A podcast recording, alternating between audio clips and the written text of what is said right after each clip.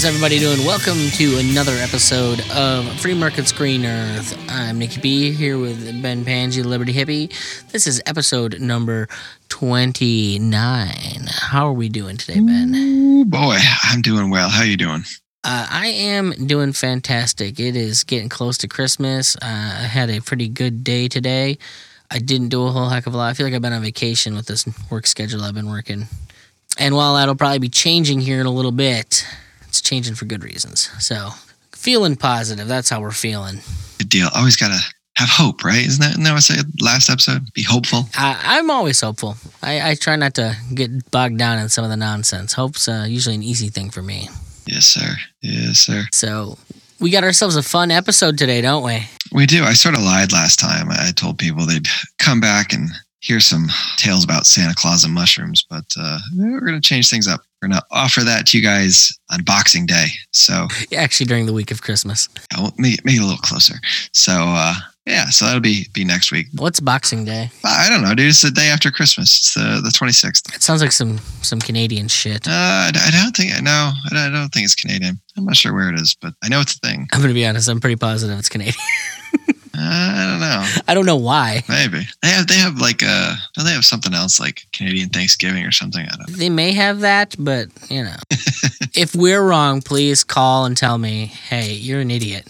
I'm okay being told I'm an idiot. So Uh, we uh we have an episode here that we're gonna call King Money on the Mountain Part Two. When I get put a title on it, because this is going to be yet another example of well i think in the end it's going to be another example of when private property rights would be fixing something that is going on so we're going to be looking at machu picchu today right yeah, another another another mountain trails that people like to hike. and indigenous people this time that uh, hmm you know help people climb and apparently aren't being treated the best so It would it would seem that way. They are unhappy, I guess. So why don't you kind of give us a little bit of a the core of what's going on so Machu Picchu has this trail that you know hikes along the, the crest, I guess, and, and through the old town up there, and it's it's above. Uh, I forget what it's above, but you'll get altitude sickness, so you need to have somebody to kind of babysit you along the way and, and take you there. And um, a lot of those those porters, those people that do that, come from the local area, and of course, the people trying to hike this mountain come from outside of the area. You know, and they use uh, tourist companies to to book their their treks, and uh, it causes some some problems with the the porters, as you can imagine. They they don't think they're getting treated fairly. you know they're probably right about that too i i, I never dispute that They probably are. But the key is, if you want to fix a problem, you have to look at why it's happening. And as I'm sure we try and reiterate to people all the time, it's usually economic what's going on. Almost almost always, um, and it would it's no no different here either. You know, it's uh, So the first few things that come to mind for me are who owns the mountain? Because if you know somebody is genuinely being taken advantage of, you know, there's going to have to be some liability and culpability, and I think that's probably where it's going to start. You know, because there's going to be jurisdictional things that need to be addressed. The other thing that I think is important to take note of is why are people working these jobs in the first place? If you're being treated like shit, you tend to not work that job, or you find something better, something that suits you more. So anytime someone's complaining about how they're being treated at a job, I have to question then why do you work there? yeah. Why are you still there? And that's and that's kind of what it boils down to here. I think you know who who does own the mountain, and uh, and it, it turns out it's the fine state of Peru, country of Peru, whatever you want to call it. Um, we uh, I did a search quickly while we were setting up and prepping for this, and okay, apparently there'd been like a 14 year legal battle with between the Peruvian government and a family. The family claiming that they owned it. I think there was there was like 22,000 hectares up for dispute, and after 14 years, the the state s- said, "Nope, it's ours." Hmm. I've never I've never never seen a country do that before. I've never seen a state do that before. Yeah, it's it's odd that they would just declare property theirs. Um, now, so there are there are, are some laws that kind of dictate what uh, people have to make doing these jobs, and there's certain you know almost like, like standards that they have to kind of adhere to. But much like happens here in the U.S. you'll find that people are willing to say work under the table and take on work that's less than legal for various reasons. You know, here in the U.S., usually you don't want to give, take the taxes out, still you'll make some concessions. And the fact of the matter is, is the reason you do that is because you need the job more than those concessions. Yeah, and uh, you know, if you need the job that bad, that those concessions are not that bad, then are they that bad? You know, and I, I don't know. So that was one of the things that, that it did. Like it was not amusing, but you know, they, they passed a law in 2001 um, that's supposed to protect all these porters from all these unfair labor practices. And here we are, just about 20 years later. And imagine that the law doesn't work. People are still taking jobs and, and doing that extra work that the law says they're not allowed to do. And uh, the, the companies are still asking them to do it. So, one of the things that comes to mind for me is that anytime you're you're talking about people not making enough, the first thing you you have to look at is that there's there's too much competition, obviously, in the labor market. So there's clearly a lot of people that want to do this. Um, you know, they talked a lot about people that have been doing this for 20 and 30 years. Now, I hate to be the one to say it. Like, this sounds like a very physical job. And physical jobs have a tendency not to be worked that long because you just can't hack it. You know, if you're going to be climbing a mountain, I'd imagine that's a job you're going to be doing in your 20s, maybe your 30s, and then you're you're done. You need to move on. You should be moving up into in a company like you should be progressing in such a ways that you're not not doing that manual labor anymore. Because if that's all you have to hope for, you don't you don't have much of a future. No, and I think that's that's one of the issues that they they run into is that um, you know when they are done working, um, there's no nothing to catch them afterwards, and so they they just kind of are left. Um, one of the one of the guys in the article basically said that that they uh, they use the best years of an animal when they carry things up a mountain. When you're done with them, you just discard them. You know, and so it, it is. I think there's as they get older, they can't do it. They can't hack it, so they they do end up getting out of it. And what they do after that, I'm not sure. I think you look at the community where this happens. They're uh, they they speak their own language. They don't actually speak Spanish, which I guess causes some issues. But it sounds like they're I don't want to say cut off from from the rest of uh, Peru, but they're kind of out there on their own. Um, they're what you would imagine. I think like a, a, tribes out in the forest would would look like, kind of. Um, well, I mean, let's think of it like Tibet. Yeah. I mean, yeah. Yes, Tibet's part of China or whatever it is, but it's Tibet. Yeah, it's its its own own world, own entity. You know, so what what are these guys? What are these these people going to do when they are done being porters? I don't know. What were they doing before before this trail opened up? You know, it, it's about like 100 years ago 1911 i think is when the, the first uh, i don't know explorer found the trail so i you know i don't know how long it was until it got open for um, tourists to to hike it but uh, i don't imagine it was right away at least not in any large capacity.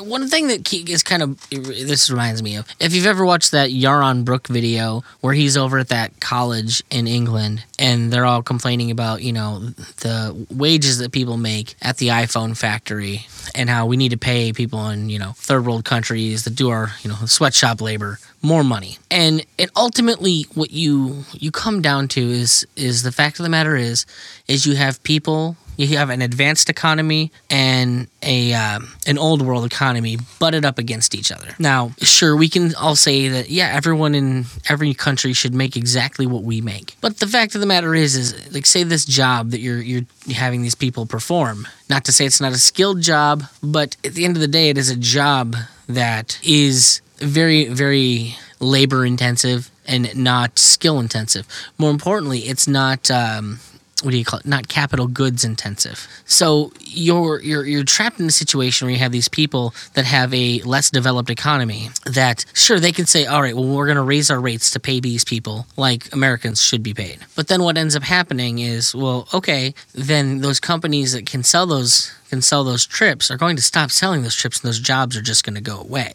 because there's yeah. oh, there is a limit to what people are willing to pay for that experience. And, and you know it may it may well be that that experience does go away and that is a choice that they make, but that is a choice that those people have to make. Is is this a job that we're willing to do at this rate? And if it's not, then that's fine. Um, But you also can't bitch and complain when the guy next to you says, "Well, it is a job I'm willing to do for that price." That's ultimately the issue here is that someone clearly thinks it is worth doing this job at the rate that they're getting paid to do it. I, I don't, as far as I know, they're not going and rounding these people up in slave camps and forcing them to do it. Well, it, no, that I, I don't believe that they are, and it, it is right. And it's not just one person that's willing to do this; it's a it's a number of people that are are willing to do this. You know, so 2001 is when they introduced those those laws that um, it limited how long they can stay on the trail and how much weight can go in your your pack and food allowances, stuff like that. They also put into place a, a permit system, a quota system. So the permits are limited. Um, I think it said it was uh, five. Yeah. So I don't know. I don't know how many permits are, are done. It says 500 are issued for each day. I don't know whatever that that means. I think it's closed in February. But the government put out these permits, and you have to have a permit to get on the trail. And in order to get on the trail, you also have to have a guide with you, which is the you know these porters. Um, and the only way you can actually get one of these permits is to go through a government registered tour operator. You know, so again, we see this sort of long arm of the state. You know, they, they take. Well, the first the first thing I see is well, the state there is absolutely going to be absorbing an amount of that money that could be going oh, yeah. to that porter. The cost is being artificially raised because of that. It's the first thing right off the bat. yeah, yeah, and it's uh, it's interesting because the the article kind of came down on the companies a bit for for not paying them enough or for forcing them to to work this hard or, or do whatever. But you know how much how much is the government taking in from these uh, these permits. You know, it's it's not just the, the companies that are involved with this. Well, I mean, so the minute you you say there's there's permitting, the first thing I know is okay, somebody is paying for those permits, which means they can get away with murder for what they do because oh well the the the government's not just going to you know if that's a source of income for them they're they're no longer beholden to the the people of the the country they're beholden to the people that are paying for that right to use that land but the other thing you're going to say is so if okay, so you're limited to five companies. Now that means you have more people fighting for the jobs that are you're, you're limiting the supply of jobs now, which is going to draw the it's going to put pressure on wages downward because you're going to have more people trying to get those jobs than can get those jobs. The, clearly, the, the demand for people going up and down the mountain is there, hence why they put a cap on it. But that cap is going to do bad things to the labor market for those particular jobs in that, in that region. Yeah, um, for sure. I, and I think you know before before the show we a little bit. There's um, this this woman mentioned in the the article. She has a, a company she just started called uh, Brown Gal Trekker, but um, you know you think about that. So you have to go through the government to get these permits. You, the, the company that you buy your permit through has to be um, registered with with the state. You know, so that that keeps even if some of these porters wanted to stand out there at the the bottom of the trail and uh, pick up hikers and uh, you know put the money straight in their pocket, they they can't. They have to actually go through a middleman. You know, and it uh, yeah. cuts down on any sort of entrepreneurial spirit that these these guys may be able to to muster up you know? I mean the minute you tell me that there the, minute you you mentioned that there were uh what do you call it? Permits. The first thing i know is supply supply is limited of of job and that part of the income is being swallowed up so the prices are already artificially high. So just knowing that there's a permit involved in this process i immediately know that everything these people are saying is true. They are being underpaid for a job that they should be making more at, just because of the way the laws of economics work in this. It's uh, it's a bit frustrating, you know. It is. It is because you know your your their hands are sort of tied. I mean, I'm sure they could walk away and, and go do something. They must have been doing something before the the trail opened up. But um, when it's it's like so. The, because all this is based on permits, the government could at any point demand that this is what these people make. Yeah, it, it, they, why don't they? Why don't they just say declare? Okay, well, the, the, these people are being treated unfairly. We're we're in charge of making sure that our our population is treated the way it needs to be treated. So why don't we? Why don't this is what they have to be making? Your company can't come in here and use our land and our mountain to do your business if you can't do this. You know, can't pay them this rate. They they could. And what? But they don't. And the reason they don't is because they know they can't people are willing to pay what they're willing to pay for the experience. Whether or not they eat up some of that is irrelevant. So essentially, you have the government bowing down to the major corporations that are doing this to keep their business. Yeah. Yeah, it's the, the more you get into like economics, the crazier it is to kind of think of a lot of these situations because so many of them, you're just like, oh my god, like this, you you you, this is all so obvious. Yeah. Well, it is if you if you think if you look at it, but uh, we also come from it from a from a slightly different angle. Look, I'm no angel, no Criss Angel. Uh, no, I, I don't know. It's um it sucks because it's uh you know the, you are you putting these people in a in a tough spot and they they are doing it on their their own accord. They they don't have to, but at the same time, you know, it's uh who knows what they could be making without the state in the way. I know I'm personally really curious as to what is all what does the state use that money for? I mean, is it just, is it just one dude in an office? Just yeah, just takes money like in in this go. You know, that's his job is just to collect money on the the companies utilizing this system. Does it go into maintaining that land at all? Even if it does, like how well is that maintenance, or does it go to another department get swallowed up? I know a lot of South American countries. There's a, a lot of corruption, Yeah. mostly because a lot of them have like are highly socialist in their the way they work, which breeds corruption. Surprisingly enough, to I'm sure to our lefty friends. yeah. Yeah, well, it's um, it, it doesn't say in it. Uh, I'm sure you'd be hard pressed to find out. I, I do know. I think I saw that the uh, they do keep the trail in um, in pretty good condition, and that's why like you can't go solo hike it. Um, you can't, you know, you have to have a, a guide with you. hmm There's uh, so there's there's several control points along the trail where the the government monitors the trail. Um, so yeah, they're pretty pretty picky about uh, you know the number of people that get on the trail. But uh, I can't imagine they pour all the money back into it. One of the other things that's mentioned is that there is an organization. Essentially, there's a union of these. Uh, Porters, yeah. Yeah. Which is odd because I know here in the States, there tends to be adverse effects of unions on markets. I'm curious if those people in the unions, how much they get paid versus the people outside of the union. I'm also curious how much those people that run said unions make. Well, yeah, that that's always the trade off. There, you know, is it, that's the way it is with with any socialist sort of structure like that. You know, the guy at the top is, is making bank, and everybody else is just running around trying to. Uh, Now, we we here at Free Market Schooners are not against uh, hierarchy because invariably that's going to happen.